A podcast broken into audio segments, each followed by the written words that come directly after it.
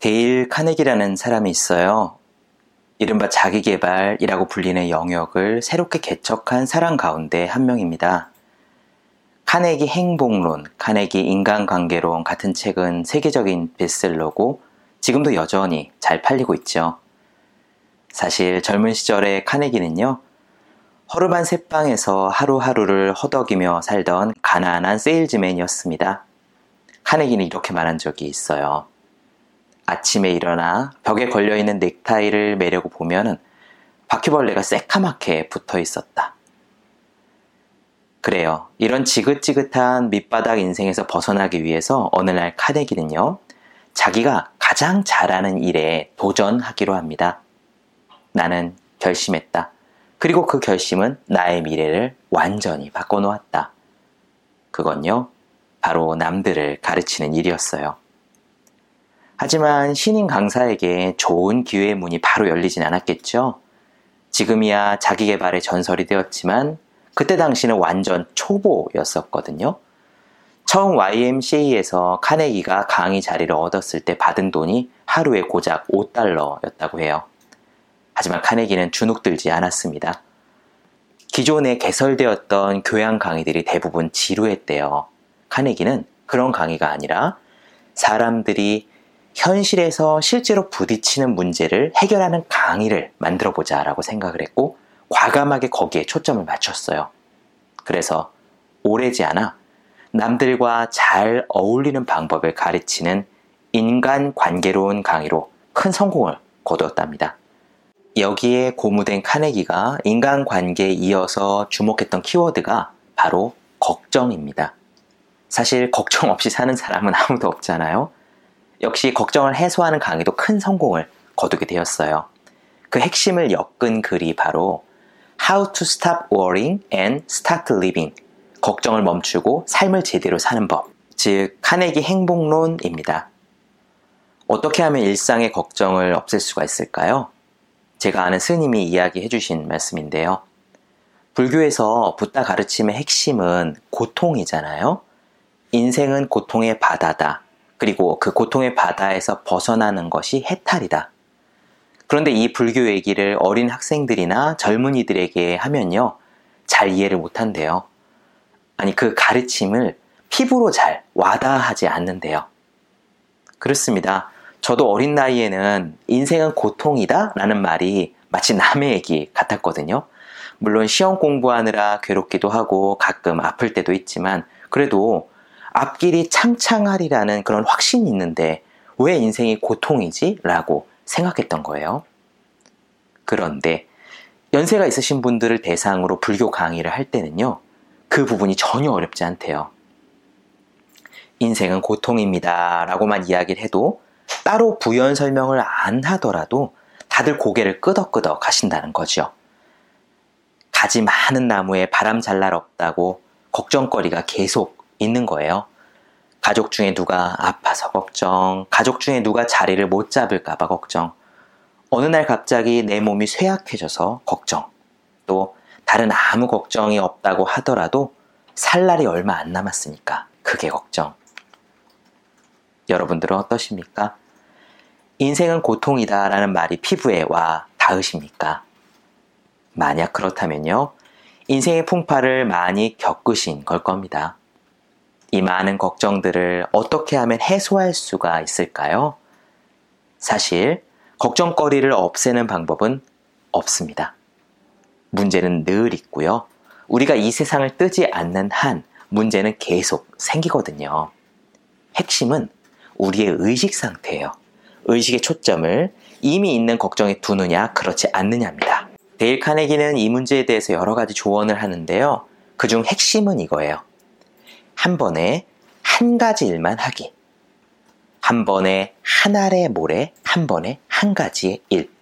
마치 모래시계가 있어요. 모래시계에서 모래가 흐를 때는 한 번에 하나씩만 흐르잖아요. 이와 마찬가지로 일을 할 때도 한 번에 하나씩만 집중하는 거예요. 걱정이라는 것은 흔히 머릿속에 감당하기 어려운 여러 가지 일들이 동시에 차 있을 때 생기는 거거든요. 혹은 지금 눈앞의 일에 집중하지 않을 때 걱정이 올라오곤 해요. 우리가 걱정을 하는 순간을 한번 떠올려 보세요. 우리는 그때 설거지를 하든 공부를 하든 공과금을 처리하든 뭔가 다른 일을 하고 있거든요. 다른 일을 하면서 동시에 머릿속으로는 걱정거리를 떠올리고 있는 거예요.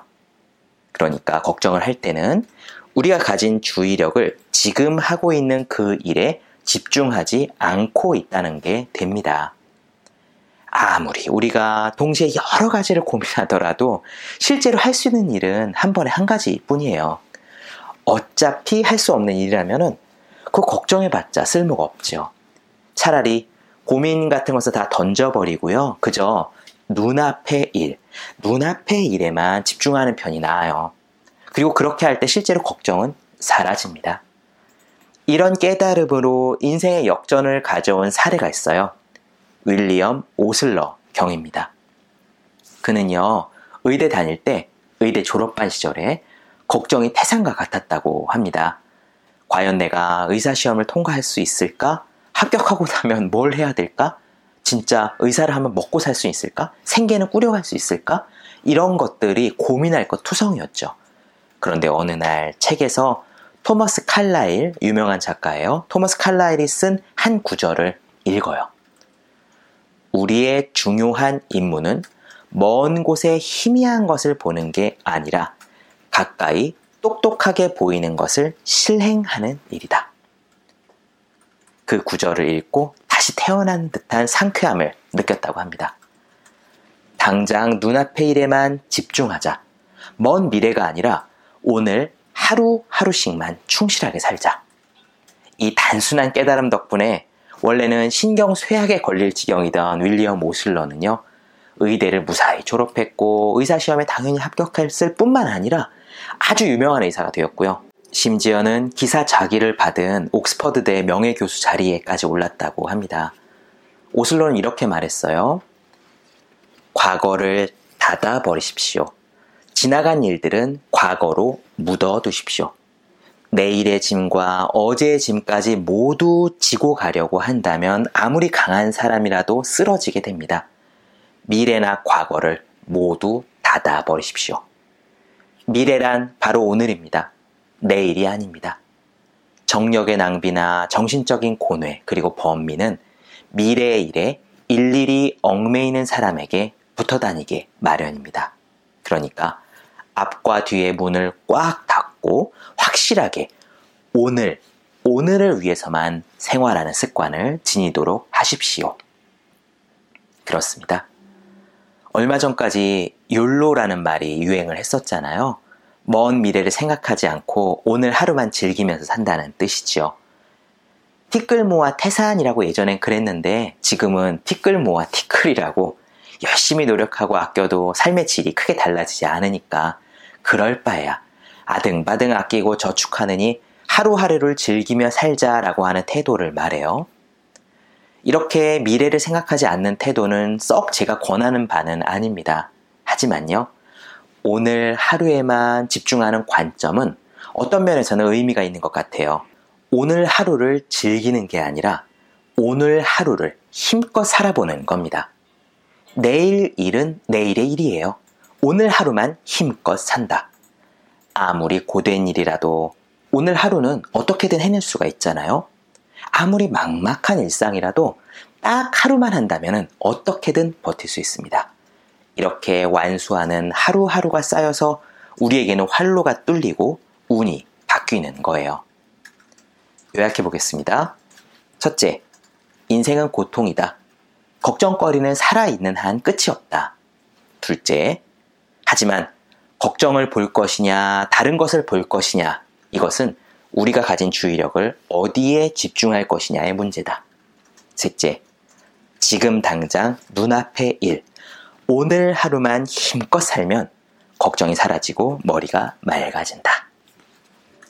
제우의 서재, 오늘 방송은 여기까지입니다. 멘탈과 태도, 더 나은 우리 자신이 되는 방법을 계속 이야기하겠습니다. 내용이 도움이 되셨다면 구독, 좋아요, 그리고 댓글 부탁드립니다. 감사합니다.